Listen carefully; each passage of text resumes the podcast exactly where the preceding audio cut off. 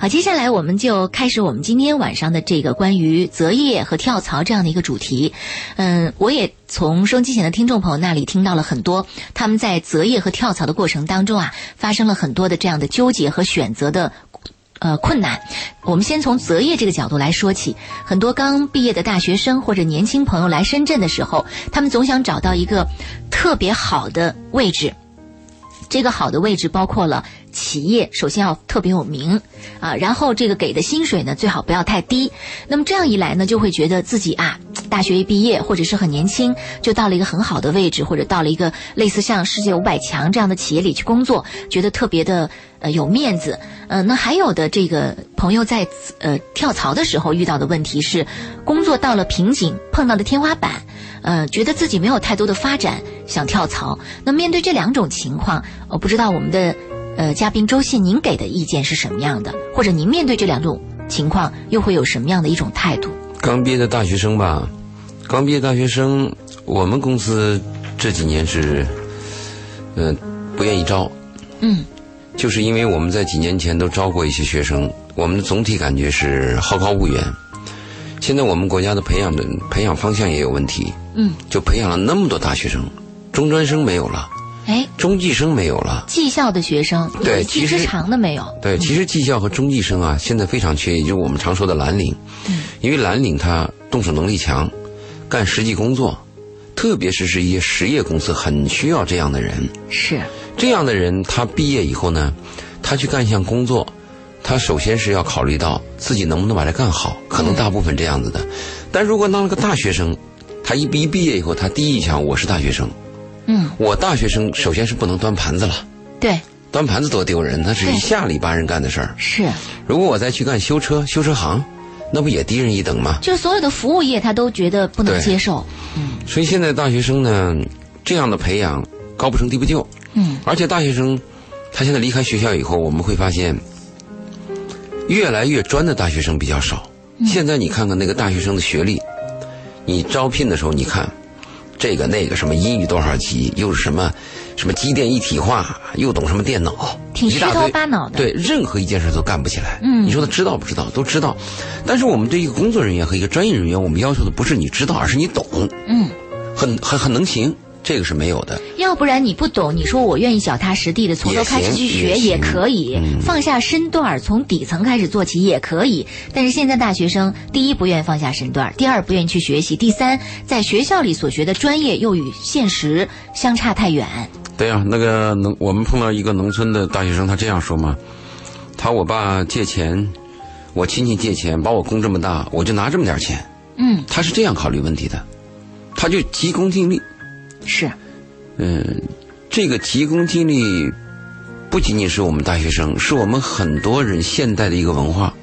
现在网络时代的文化是，突然听到谁又暴富了，嗯，一夜暴富，一夜成名。突然又看到一个默默无闻的女孩演了一部电影、嗯、就成星了，嗯、是，就这个梦啊，欺骗了我们很多年轻人。其实，我们听到的好消息有很多假象，嗯，有那个记者。添他油加为醋了有这个噱头，对，嗯添油加醋。所以这个大学生呢，我是我们公司是尽量不招，我们宁愿花一点，就是多一点的钱，招有工作经验，嗯，有这个有一定阅历的人。那大学生还有一个问题在哪里呢？就是他们说要找那个五百强，嗯当然，我们每个人都想进五百强是，啊。我们分两个人讲吧，一个是你进五百强的人，你该怎么做？嗯，其实企业很大，你要是往上攀的话，很也是难，也是很难的，因为没人知道你嘛，是，你很很容易被埋没。但企业很小呢，又很重视你，可是企业小，有时候又留不住人。是，但是我又在想啊，一个很庞大的企业，你会不会觉得它里边的架构已经很机械化了？对，你你如果从这种机械化有这的种嗯架构当中，你说你想凸显自我是吧，或者表现自己的特质，是不是也挺不容易的？其实我们有句话这样说：如果你是金子，在哪都可以发光。对，就是你的本身还很重要，是因为大企业也需要人才嘛。没错，只要你努力、你勤奋、你认真、你勇于付出、你忠诚，在任何企业都是受欢迎的。是，但我提的什么问题呢？我提的是我们大学生现在有个思想啊，是不是你要有有所有所这个认识？比如我们那一代，我们找工作，我们这什么叫好工作呢？我们的工作要求是能够学本领。对，好，下一时段回来，我们继续今晚的话题，欢迎大家的关注。如何确保？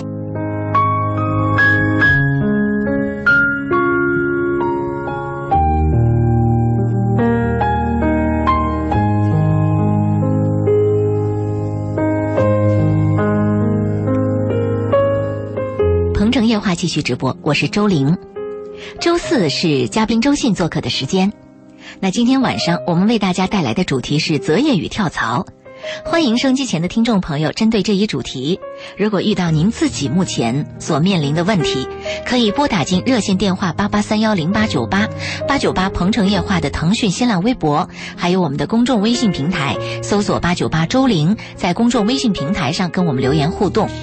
另外，今天晚上我们继续推出“二零一五深圳体彩希望之家温暖来深建设者返乡路”的送票活动。今好，继续我们今晚的主题。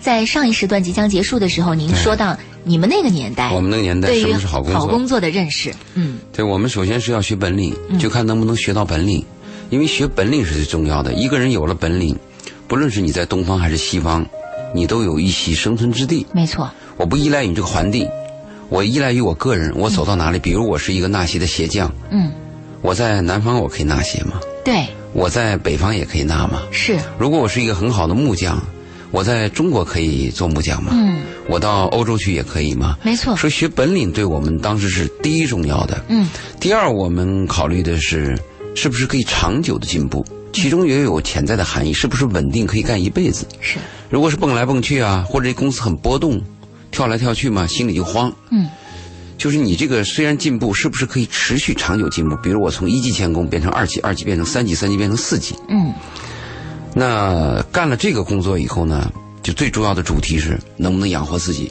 对，能不能养老婆孩子，是能不能养父母。嗯，现在就不是这样了。现在九零后他们呢，八零后啊，九零后他们不一定要养父母，因为很多都还依赖着父母，啃老族也有很多。嗯， 他们要的是快，嗯，要要的是短平快，他们不会考虑那么多。包括现在的工人都有一个问题，我们招一些工人呢、啊嗯，过去呢孩子就是问有没有加班，嗯，现在问法变了，有没有空调？啊，呃你的条件好不好？对你那个住房条件怎么样？嗯，旁边上街方便不方便？嗯，就这些东西发生变化了。所以我对你曾经在我们的节目里讲到的，说你在呃做这个门的过程当中遇到啊的那一个小伙子，小高，对我对他的印象极为深刻，就是当时您说您的新店要开张需要那个门的时候，那个门好像呃不是一般的公司能做的，它是如那个麦当劳、肯德基那种对非常有严格要求的门。对，这个嗯、门出乎我们意料，就是这个门，当时我们想的简单了，我们找了国内几个大公司，当时都已经签了嗯单了，但是最后在审核这个门的时候，他们突然说。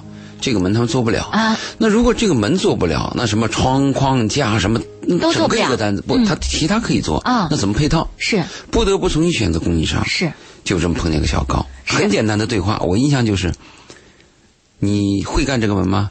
我他说我已经干了十几年了。啊我说你今年多大？我二十多。那我你你多大年纪开始干？我十五岁开始干。嗯，我说你除了干这个门还有其他爱好吗？没有。最初的时候，他跟他叔叔干，一个月只给他一百块钱工资，是啊，而且一百块钱工资还发不完，嗯，花不完。我说那一百块钱你都花不完，你每天干嘛呢？你休息日干嘛呢？他说我不休息。它是包吃包住的，对，嗯他说我吃了饭就睡觉，睡完觉就干活。嗯，现在二十多岁，成就了自己的公司，干工厂干得很好。嗯他什么姐夫、他叔叔官方来跟他跟他干，跟着他干，嗯。这个就是我们一个学习的榜样。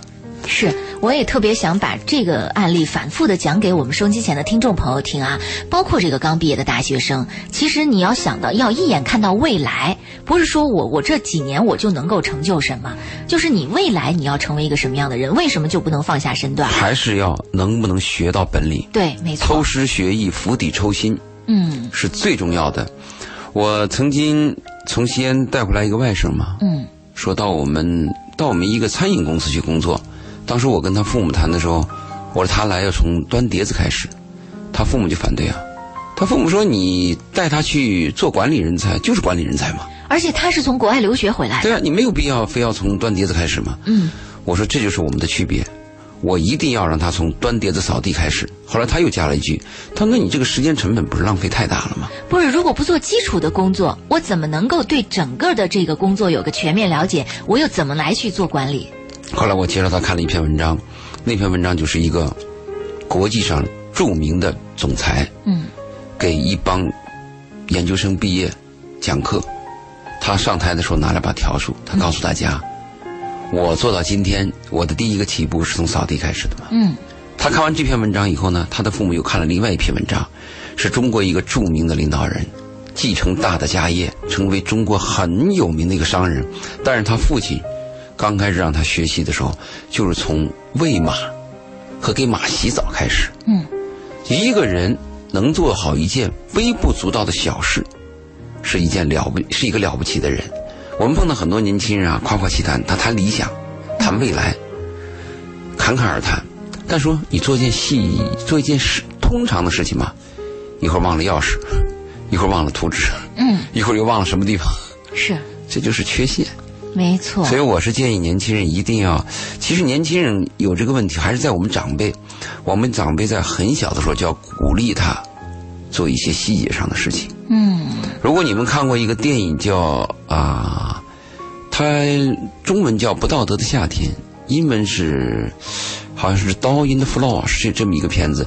它其中讲的就是细节，嗯，所有的成败在细节，大节在定方向。比如我们决定了朝东走，嗯决定了，董事会决定朝东走，怎么走？坐船，嗯，骑自行车，骑哪个自行车？什么样的轮胎？嗯，要不要带干粮？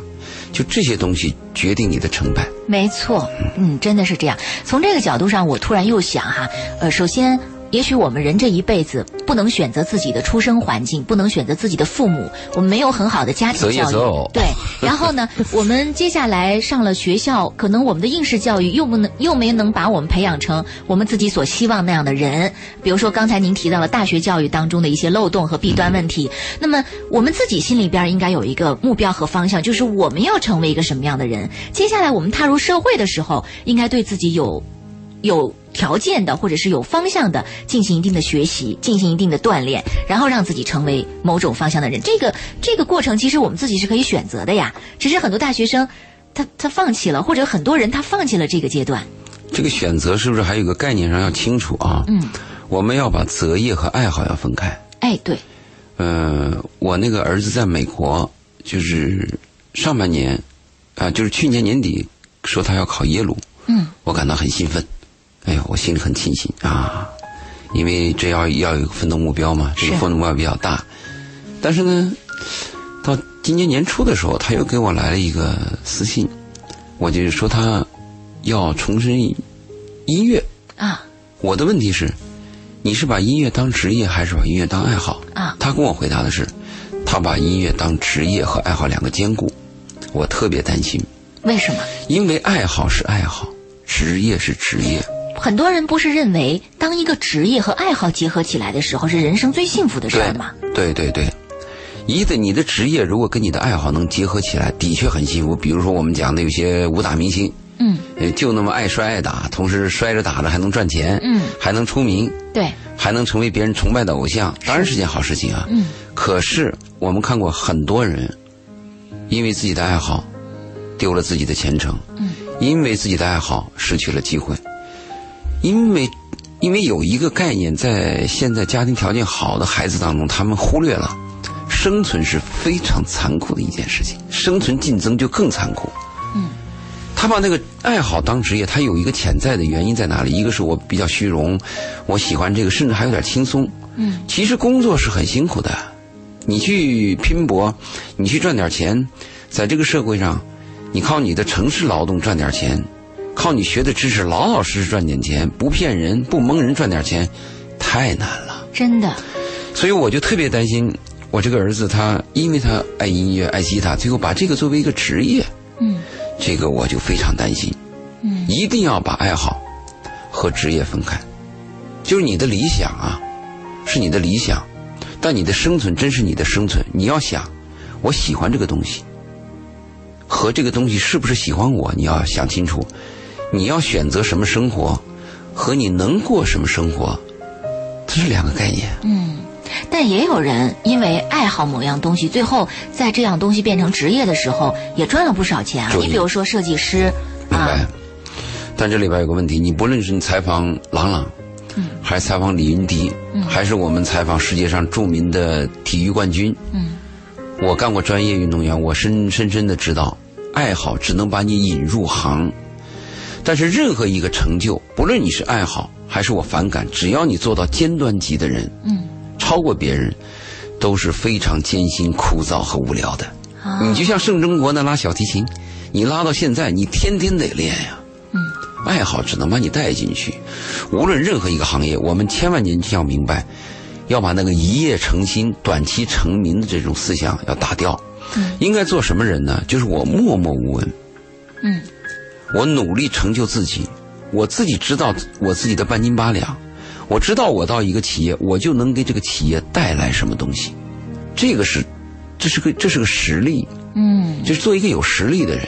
是啊，我们也看到公众微信平台上有不少朋友在留言啊，我们来关注一下这些留言。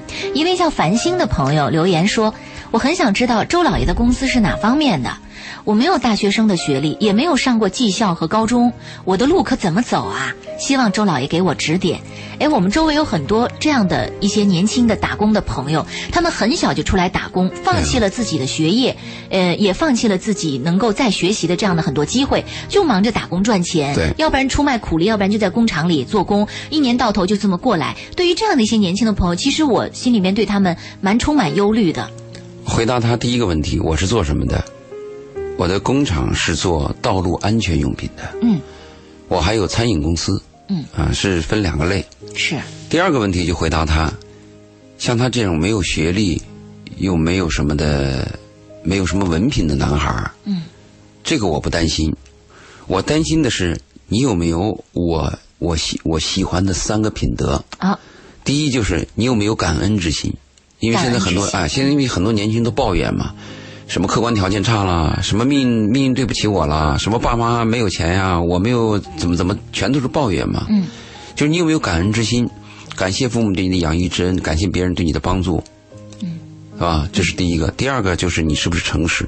嗯，一个诚实的人是非常有实力的。没错，一个诚实的人是值得你交往的，嗯是可靠的，可以信任的。第三，最关键，你是不是勤奋？啊，因为我没有学历，没有钱，你靠什么？不就靠苦力生活吗？是，勤能补补拙吗？笨鸟先飞嘛嗯先飞啊！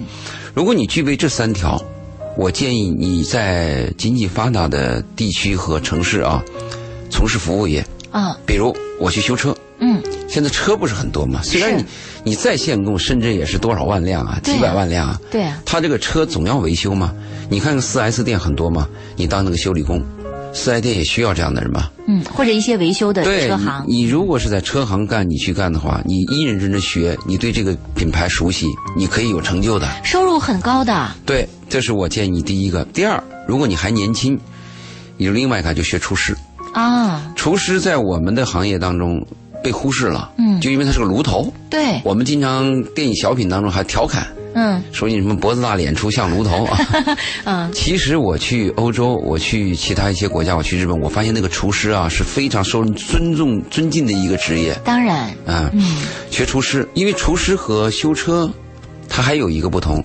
修车有一个困难，你到了四十岁的时候，爬上爬下困难的时候啊，是，你必须要当组长或者当经理、当老师。嗯如果当不了，可能会被淘汰。没错，但如果厨师，你到了四十岁的时候，正是正当红的时候，啊，而且越到年纪大，可能越精挖啊你挖你，对不对？我们说有的行业是越老越吃香越，吃香，嗯，有的是越老越不行。没错，啊，比如我要是作为一个体育界的人，那就越老越不行，是因为你十八岁就老了，没错，二十岁就淘汰了。嗯，但如果我做个中医，那越老老中医，对对对，猴哎得 有子经验，越白，那眼睛越 松松弛，对，病人就越相信他没错，啊。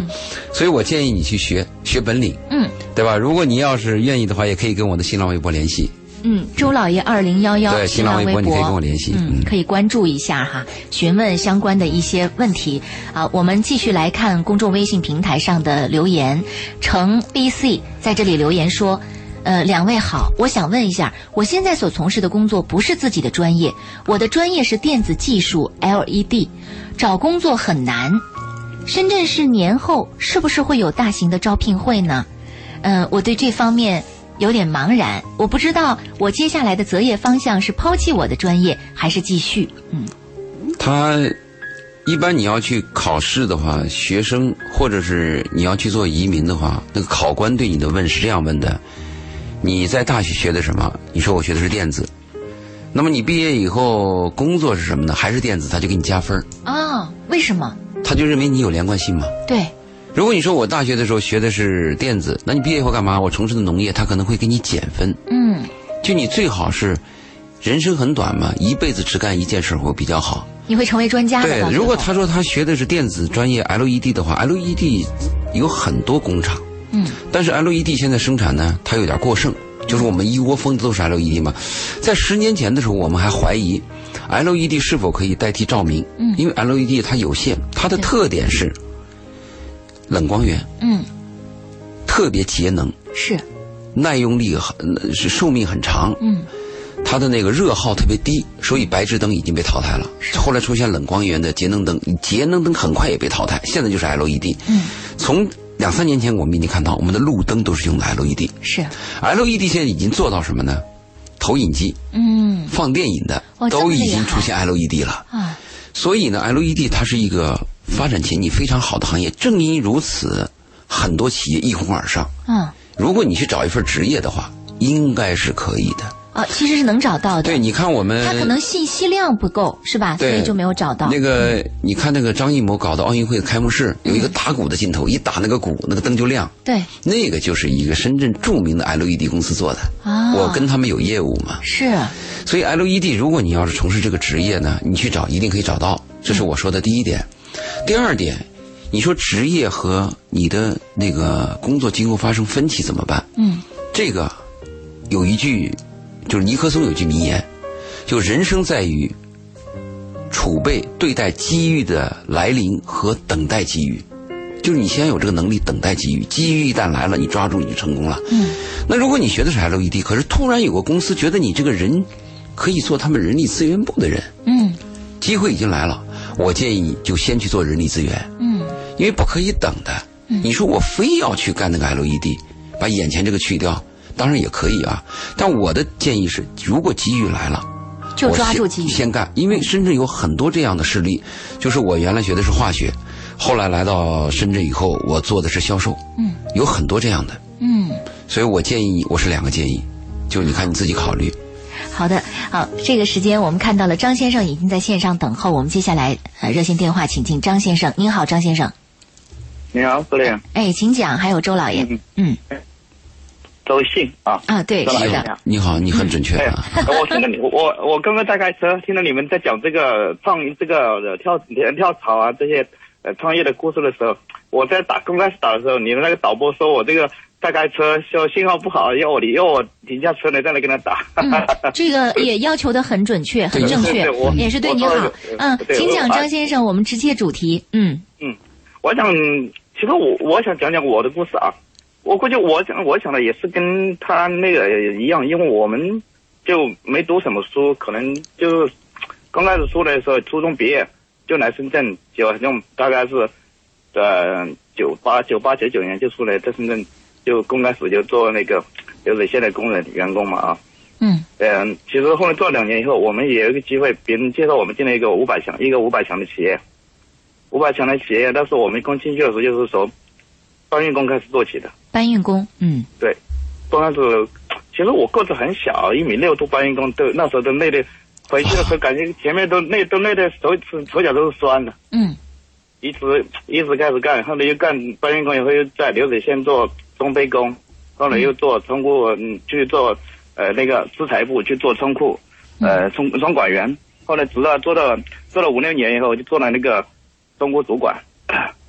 因为像我们这种在通过在这种五百强的企业里面做了六七年，一直最多也就升个主管。后来我觉得我们也是没什么前途了，就是如果说我再待个十年八年，可能还是这样，已经到头了。嗯呃，后来我们就出就出来，呃，那时候手里可能打了七八年工，手里还存了大概十来万块钱啊、后来就跟别人合伙去开一个那个小的加工厂，加没什搞么多久加工什么？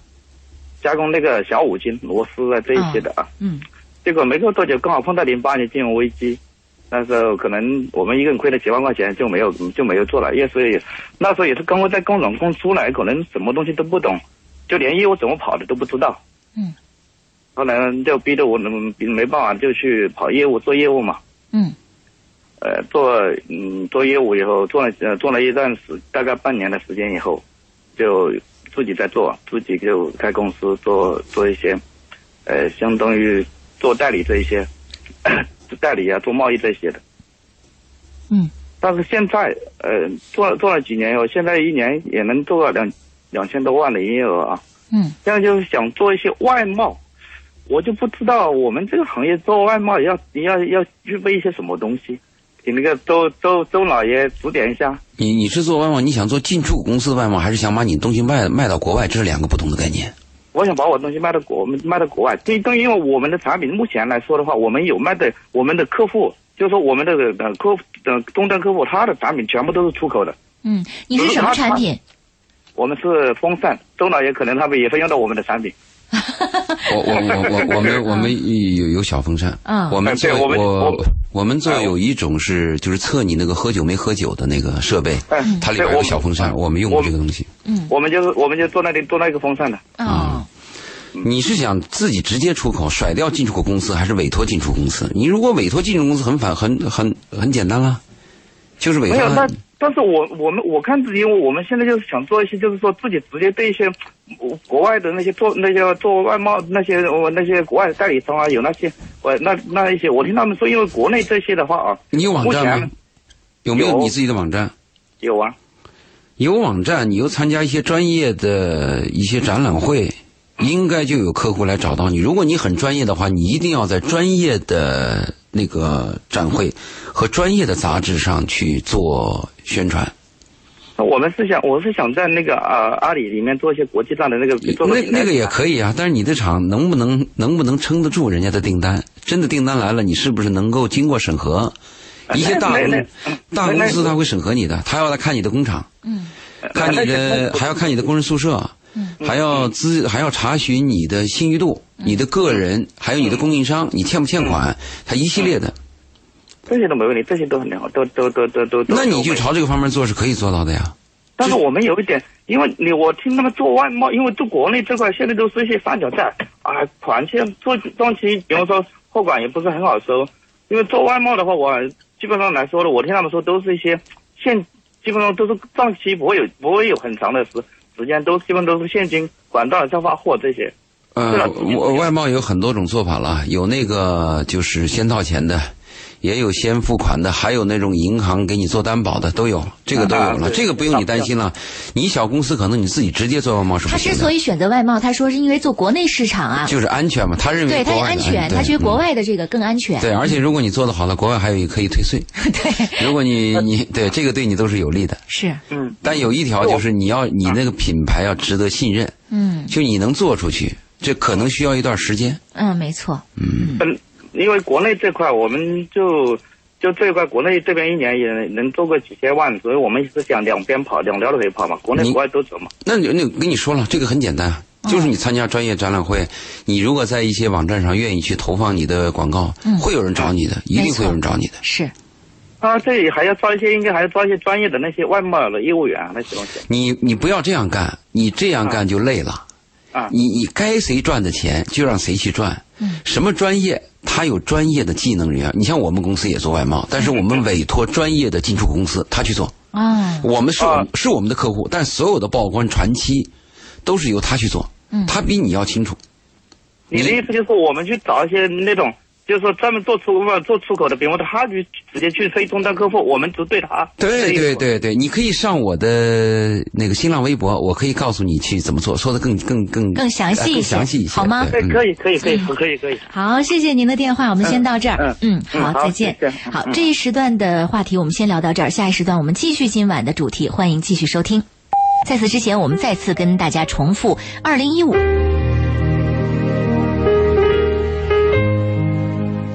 好，接下来我们来关注这封写给我们的嘉宾周信微博的私信啊，在节目里回复一下。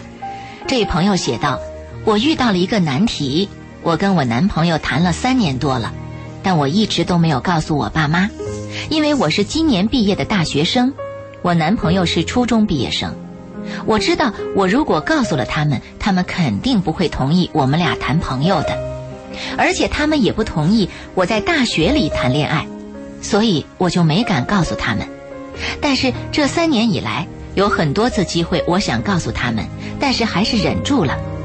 今年三月份，我终于鼓起勇气告诉了爸妈这件事儿，爸妈被我吓坏了。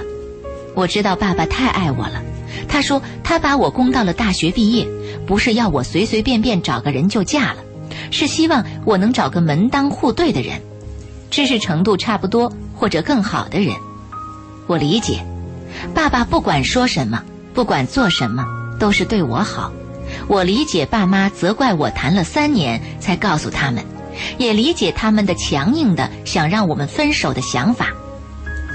但是，我爱这个男人，这个踏实爱我胜于爱自己的男人。他有一技之长，他能吃苦也肯吃苦。我知道我现在跟他在一起可能会吃苦，但是我相信他，也相信我们的日子会慢慢过好的。我不想就这么放弃一个除了爸妈对我这么好的人，放弃一段感情。我怕我放弃了，再也找不到一个像他这样对我好的伴侣。我现在在深圳，过年回家想跟爸妈谈一下，但是我不知道该怎么跟他们说。我们之所以说这封信亟待解决，时间紧张，是因为马上快过年了，我们这位朋友要回去过年，要面对爸妈了，所以我们赶紧在节目里答复他一下。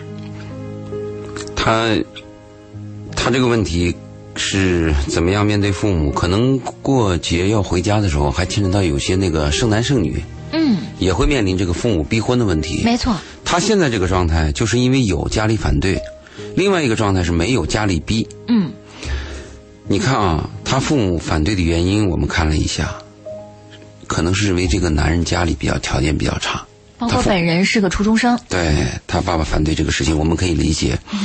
爸爸妈妈的掌上明珠嗯是一个大学毕业的女生，又嫁给了一个只有初中毕业生的这么一个男孩儿，嗯，家境有那么差，是所有做父母的会有点失望。可是这里边又有一个问题，家里越反对，一般女孩就越坚持。嗯，这个女孩还说了一点，她说这个男人呢，踏实爱我。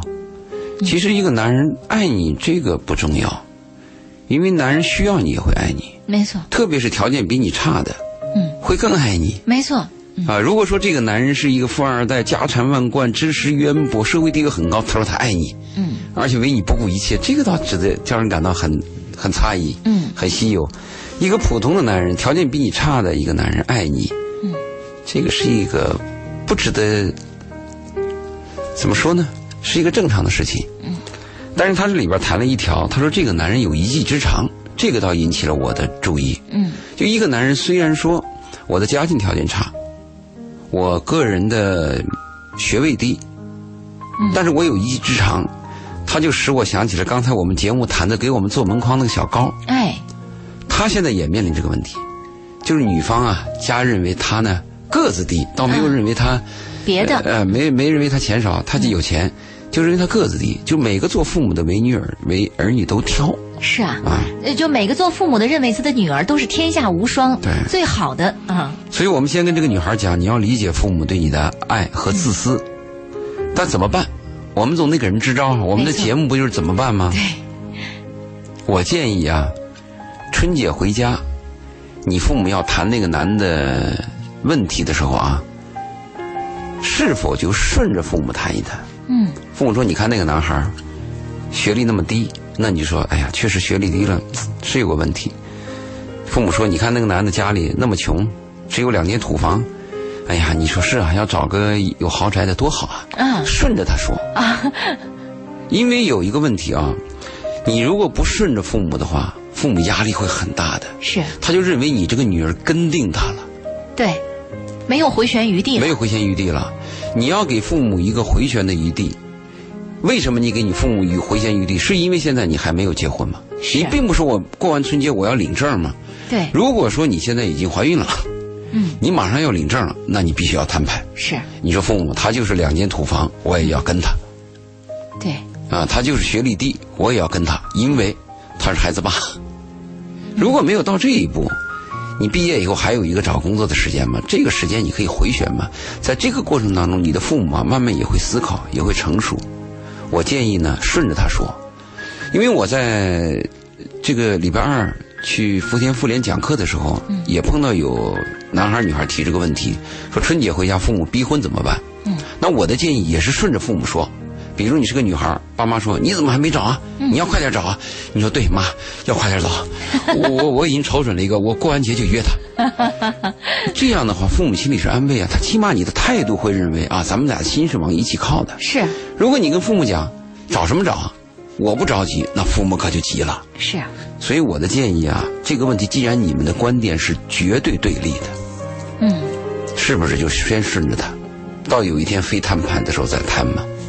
呃，所以这个就很很简单了，就是我们告诉你是顺着父母去说，然后让父母的压力减少，让父母逼迫你的压力也减少。对，先把春节过了。对，把春节过了，接下来怎么考虑再说。嗯而且我觉得这个真的是要确定你是否嫁他这个概念，可能自己还要多做一些考虑和琢磨，对啊吧？，嗯我为什么说让他先回旋一下？除了他父母有一个成长和成熟了解的时间之外，你本人也有一个成长和过程当嘛然当然。我们很多女人，我我都有过这样的经历嘛。年轻的时候要死要活的死跟着一个男人，最后到了一定年龄以后，发现是后悔莫及嘛。哎，你也会想一想这个问题嘛？嗯，就他到底吸引你的是什么？对，你接触过几个男人？是。你有过多少经历？嗯你有过横向比较吗？没错，没错，呃，你凭什么就认为他就是应该是你唯一的对，选择？你怎么能断定他对你好？没有那个生与死啊，嗯，这些关头，你很难断定一个男人对你好，嗯或者他爱你，对，没有考验的机会嘛。就像您刚才说的，说一个男人他需要你，他一就样会爱你。你当然了，啊你需要我也给你打伞，我也给你煲汤，我也会说我爱你吗？我我骗你，我也会这样说吗？我真爱你呀，没有考验机会。嗯，那没等错，考验机会来的时候，一个就是你老了，嗯一个就是你分了嘛。嗯，但我建议你做个横向比较，你现在只有纵向比较，就是他是个男人，我从女性的环境走到了一个男性社会，这是个纵向比较。嗯，但是我走向男性社会以后，有男一、男二、男三，哎。你再去比较嘛。如果你比较之后，你发现这个男人就是我的挚爱，嗯，但是很很难有女孩子说我在众多的男人当中去游走一圈之后，最后再确认哪一很个难是我没的机挚会爱，。没机会一。个是没有机会，另外是很多女孩子从小到大的受的教育的这个要求和专一嗯背景，她也会说，女人嘛就应该纯洁，对就应该专一，就应该一心一只对一个男人。嗯所以这就使得很多女孩子在挑选自己未来的伴侣的过程当中，遇到很多茫然或者纠结的地方。他说了一个问题，他的恐惧在哪里呢？一旦放弃，就再也找不到这么对我好的人了。嗯，注意，这是一个阶段。如果说你要放弃他，再也找不到可能对你一辈子都这么好的男人的话，那这个确实要引起高度重视。嗯就是我们有时候会侵蚀一些机会。我倒对这个女孩这个状态有些欣赏，因为女孩在大学生在青春貌美的时候啊，她会轻视男人，嗯她认为没有张三九李四嘛，是反正找我的男人多了嘛。如果碰到一个她这样特别珍惜男人的女孩，这倒是一个好好事情。嗯她认为这个机会我就要把握，我就应该珍惜他。一旦失去他，我就没了。如果他有这样的心态，是个好事情。可是事情呢，是一个，是一个辩证的。关键是我们没有见到这个男孩儿。对我们不如能果确认。那如果我跟这个男孩儿啊，睡上半年， 同吃同住， 我就可以给你下结论。啊，就是，而且我也不认为说人这一辈子碰到的这个人，真的就是到头了的一种好，或者是真的是到了顶点的对你的一种爱。还有一个，我就跟那个男人同吃同住半年，我也很难下结论。为什么呢？人有多面 性，他对周老爷的态度和对你的态度是不一样的嘛。嗯没错，没错，是这样的。好，接下来我们请进的是冯女士的电话哈，呃，冯女士要谈到关于职业发展的相关问题。你好，冯女士，让您久等。喂，你好，哎，呃，周老爷还有周玲，你们好。你好哎请讲呃，我是冯小姐哈，不好意思。啊，请讲，嗯，他还年轻，还年轻啊对，一般我们都尊称女士啊，只女要是士包含小姐。对，包含小姐 好的嗯啊，，呃，今天这个话题我真的是非常开心，因为我最近都在一直在纠结这个问题。你是想这样，我跳我槽，就呃，对，非常想。而且你想你想坚持到年底领了奖金以后跳槽跳槽，哎，太对了，太对了，对，大家都这么想的。对呀、没办法，我只能坚持，现在就是硬着头皮呢。那我的问题是 不想做了但是啊，你是什么职业？我是设计师，为什么想跳槽？是工作压力太大，加班太多，工资太少，还是你顶头上司是个女老板，给你难堪？ 不是不是不是，其实我们老板对我都挺好的，就是说，呃，因为现在是这种情况，我是设计毕业，然后一一年毕业，现在在这家就是在那个深圳光外一家企业，现在是做了三年，嗯，就是现在怎么讲呢？嗯，压力其实刚开始压力是挺大的，因为你直接讲呃你为什么想跳槽？呃，现在就是嗯，就是从去年二零一四年开始吧，就是有一种就是突然冒出来一种想法，就是不想给别人打工了，啊，呃然后我就想己，自己做糟糕，但是自己做呢，我又不太想做设计这方面的，嗯，就是很想找一个自己未来一个发展，就是很为自己未来的一个发展就是呃头疼啊。然后最近呢，我就是呃明白看呃喜欢上一个就是那个花艺呀、插明白花，我已经花料艺到了，很多女人想开咖啡 店，想做一个好吧花艺。我可告诉你，嗯你要听我的意见，千万好别，千万别。本来您这个话题啊，是我们下下周次要主讲的。谈的嗯既然您提前哦抛出来了，那我们就要跟您说两句。嗯，千万别。嗯。第一，我从性别给你来讲，女人好应该找一个稳定的工作，做男人的后方。嗯。女人主题是今后你要找到一个好男人，生一个好男人，这是一个成功的 女人。当然你，可是你可能会批判我，你是个大男子主义啊，啊，或者说你这个太传统、呃太老旧了。甚至重男周老轻女爷，啊。可对是就是那要看是什么样的人，因为我是怎么讲呢？不是特别安分守己的那种人怎么办？你要是你要是一个想这个闹点事儿的女人，嗯那 我就对， 那我就告诉你，闹点事儿的女怎么闹事儿人，你要承担后果。嗯千万注意，很多女人到了一定年龄以后，她就想，我要开个咖啡店，嗯我要有个自己的环境，嗯我为什么要给别人打工？其实你跳出这个环境，你还要跟别人打工，就是像王石、柳传志这样的人，他也要给客户、给上帝打工一样的。对，你一个人能赚多少钱？你赚的钱你能花多少？没有意义。你有一个好的环境、好的平台，对女人非常重要。你看啊，我们中央电视台，像什么陈前呀、什么曹颖的、侯颖涵那些人，他们认为他们能的不行，都要还有出去干文青干。文青出去就没戏了，人都不出让去以后立刻就没落了。对这个这个圈子我太平清楚了。嗯台非常重要，环境造就人。是的你听我的，你就不要去，不要这么干。但是他是不是可以考虑更大的平台？你别，也不你一定你别，你你要想闹点事为儿什么呢，你要想闹事儿，我告诉你，你把你的身体健康闹好，嗯把你的同事关系和你男朋友或者是你丈夫的男女关系闹好，嗯把你的公公婆婆关系，你你从这方面去闹。可是那你会觉得人生好没有好意思家伙啊！，人际关系闹好，人生是有巨大的意思啊！为什么人生有爱有情义，比有钱更有意义。不，其实很多女人未必说真的是为了钱而去做创业、做老板，她们对想的我就非是一常种同意人这生种的想折好腾。好，嗯那你好，我翻过来讲，嗯那我就支持你，支持小冯同志，你去创业，嗯 你去闹，闹完了以后，你到今年年底给我们再打个电话，好不好？就是。你但是把你闹腾的结因为果刚刚告诉我。我刚刚我听了周玲的哈，其实我跟周玲的想法是一啊样，就是周林一样跟你年轻，一样一样一样一样差成。嗯不是因为是为了钱去创业，啊，而我是知道，因为我知道，自己你的一个为梦了想哎。你就为那情调嘛，那个情调值什么钱呢？这小资情调矫情，你注意，你一定要珍惜你现在现有的东西。嗯如果你实在想去闹腾，你就闹，你闹到年底，你告诉我，我会告诉你一句话：不听老人言，吃亏在眼前；不听老人说，吃亏还要 多。可是，可是人生如果没有经历，不是很遗憾吗不？要在这方面经历，女人要在情商方面去经历。我一再强调，你把你的人际关系闹好，有一个爱你的人，你的周围人要，你的生活会很幸福。千万不要在事儿上去闹腾，你去闹闹看，那可是闹腾都是这山望那山高，你去闹闹看，也有闹得很成功的女人呢。小概率。而且成功的女人，你给我哪几个日子过得好的？邓文迪闹得成功，日子过得好吗？你羡慕吗？我不羡慕。啊可是那周老爷的意思就是说，我要一直在我现有的工作上面去发展，你是吗现？有的工作纵向发展啊，做企业做实事，特别你是个设计师啊，要有那个一米宽一公里深的这种概念，因为设计它是无限的，它是个大数据，嗯，它没有完的。我虽然坐在这个位置上，但是我的创造是无限的呀，为什么不可以呢？如果我有剩余的精力，干嘛呢？去跟男人搞好关系，有自己的爱情，有自己的情感生活，有自己锻炼的时间，你瞎闹腾什么？我希望，我希望所有人，不光是女人，过一个平安、健康、柔和、没有波澜的日子。钟老爷，我能不能这么说？您是已我经老了过了繁我明华白阶段， 我我没有代就沟 不是您对您您是折腾过了呀，您的人生折腾过了，为折腾到什么今天，我您明觉得呃回头张望应该是什么样的日子最是合适是人生？可是对于那些没有经历的人，那些年轻的跃动的心，我说了呀，你让他停对，止就，是有嗯我一跟颗小蠢冯说了蠢蠢欲动的心，对我啊想去尝试一下。没错，小峰问你说我支持你去闯吗？我说你到年底再给我一个电话不就完了吗？跟你说费劲吗？行，一定一定嗯。然后为啥下期咱们节目还有那为啥年底？也许年底他还没成功，可能啊也许不到再再也许过了一个年底，也许他成功了呢。也许不到年底，到五一他就败了，他就给我们来电话了。然后周老爷就是就意思就是说我一定会失败是吗？我我我说的不是你要去折腾，我认为一个人生的方向你闹错了，人生不是折腾这些事儿，人生最有意义的是爱与被爱。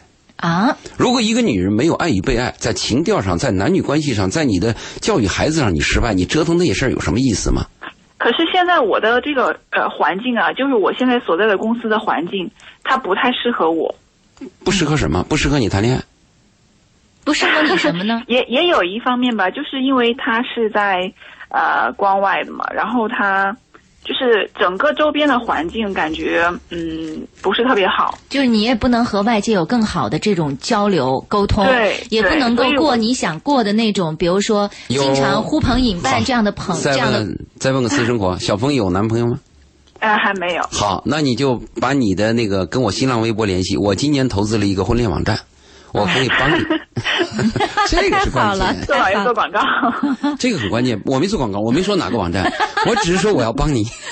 对，我我觉得小冯，你可以考虑一下哈，要不要把那个折腾花艺公司的事儿拿出来，折腾情感折腾情感，对这个嗯有意义这个也你你可以估算一下自己的人生哪一点就是值得你去折，更值得你去小折腾冯把问题想简单了。如果现在咱们说折腾一个花店，好，你去找花艺。嗯花艺，你花艺你就要做花店吗？你对你要有门面吗？好，什么门面你能拿下？好的门面都有人，是而且好的门面价钱极贵。好，嗯你去个差的环境，差的环境又到你关外了，你有意思吗？跟你现在有什么联啊？是，除此之外，你做花艺的时候，你想你靠零售是不可能发家致富的。嗯我是认为人生方向的追求它有问题，不要折腾这个。我再说，人生的追求方向，要追求爱，要追求平稳，追求健康，嗯，特别是那我女继人。续学花艺应该没错吧？我喜欢。